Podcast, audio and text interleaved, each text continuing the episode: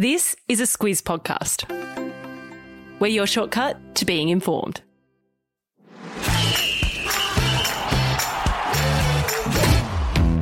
Good morning. This is Sport Today, your weekday sports news podcast that puts you ahead of the game. I'm Sam Ferris. And I'm Lucy Watkin. It's Friday, the 4th of February. In your Sport Today, it's D Day for Justin Langer. Australia retain the women's ashes. The Winter Olympics begin, and Novak Djokovic could be getting jabbed after all. This is your Sport Today. Let's kick things off with cricket because today Justin Langer's future as Australia's men's cricket coach could be decided at a Cricket Australia board meeting in Melbourne. Luce, Langer's future has been a story all summer long. How did we get here? There's a lot to this story, but what it comes down to is Langer's intense coaching style has not sat well with the players.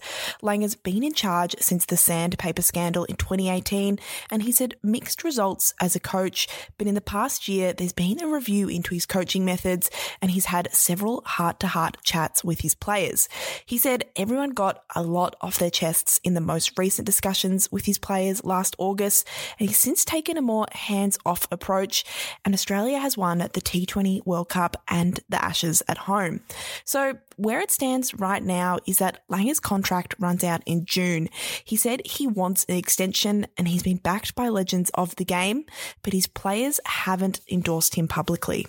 No, they haven't. Uh, in fact, Test captain Pat Cummins spoke yesterday.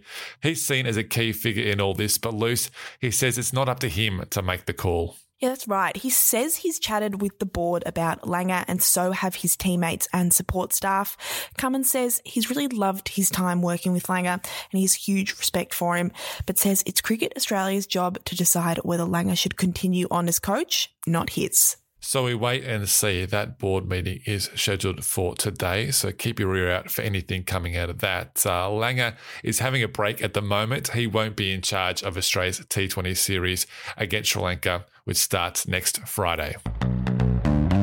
It's been a long time coming, but the Winter Olympics officially start today with the opening ceremony in Beijing. Luce, what can we expect tonight? It's going to be a different looking ceremony, that's for sure, Sam.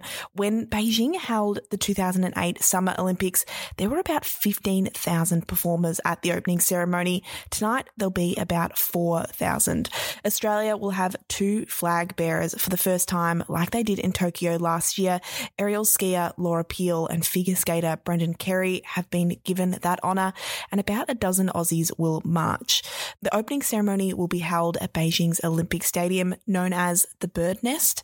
It might be a bit cold for the traditional releasing of the doves. The temperature is forecast to be a chilly minus five degrees Celsius. Oh, Luce, I'm shivering even thinking about minus five degrees Celsius. Far too cold for me. Uh, the opening ceremony starts at 11 p.m. Australian Eastern Daylight Time tonight. Watch it on Channel 7 and stream it on 7 Plus.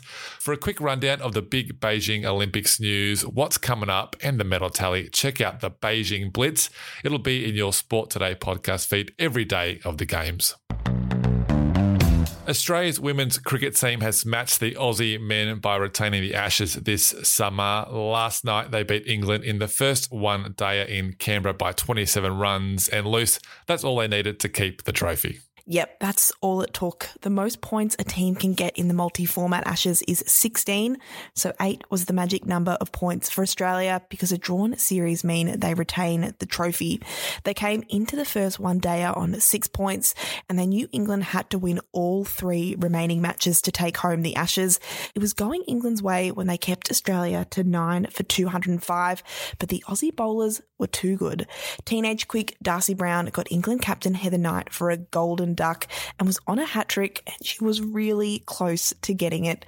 She took four wickets. England were bowled out for 178, and the Ashes were retained.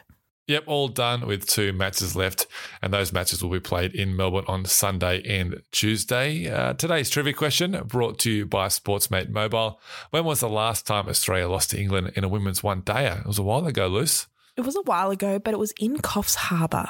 That's the clue. All right. Not giving much away on this Friday, Luce. Uh, find out the answer at the end of the show. To tennis news now, and after everything Novak Djokovic went through this summer over his vaccination status, a report from Europe says he might get the jab after all. Uh, Luce, you could write a book on this subject. Uh, fill us in. Well, funnily enough, it is the author of his upcoming biography that says he's hearing Novak will get vaccinated. Biographer Daniel Müksch said on Austrian TV that Rafael Nadal's win at the Australian Open is definitely driving Djokovic. The win in Melbourne was Nadal's 21st Grand Slam. That's put him one clear of Roger Federer and Djokovic for the most by a man. If he does get the jab, it's a pretty big 180 from Djokovic. He didn't reveal his vac status for months, then tried to get into Australia for the Oz Open with an exemption. But as all tennis fans know, he got deported and Nadal won. Yeah, Novak looks like he'll be right to play in the French Open because he's recovered from COVID in the past six months, but who knows, he might be vaccinated by then. Uh, for those wondering about the book, it's called A Lifetime at War and it's out later this year. Football fans will know Aussie coach Ange Postecoglou was criticised quite a bit when he joined Celtic this season, but Luce, he's already won one title and things got better yesterday. They sure did, Sam. Celtic has gone to the top of the Scottish Premiership after they beat their main rivals Rangers 3 0 in a match known as the Old Firm Derby. This is a big result for Celtic because they finished 25 points behind Rangers last season, but they're now one point in front after 24 games. Postecoglou got heaps of love on social media after the win. A few months back, fans questioned whether his style would work in Scotland and if he could handle the pressure. Well, Six months into the job, Postecoglou's Celtic are top of the table and they won the Scottish League Cup back in December. Postecoglou said this was a game he would never forget. I'll put a link to the match highlights in the episode notes. Aussie rugby wheelchair champion Chris Bond has twice won Paralympic gold, but he's been after a different kind of treasure these past few months. His prosthetic leg he lost while swimming. He got some good news this week, but Luce, there was just one problem. Yeah, Bond got a call that someone had found a prosthetic leg at the same beach, but it wasn't his prosthetic leg. A big wave at Kings Beach at Caloundra last November took one of his prosthetic legs that costs $15,000. The Sunshine Coast community helped Bond's search without any luck. But when he checked out the leg that was found this week, he couldn't help but laugh and say, What are the chances of two missing legs at Kings Beach in three months? Yeah, Bond says he'll take the leg to his prosthetist, hoping to track down the owner, and he should get his new waterproof leg later today.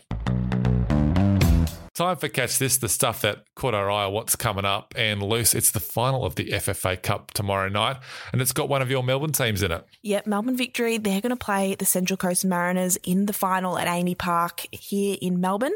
The FFA Cup started with 742 clubs, and now it's down to just two.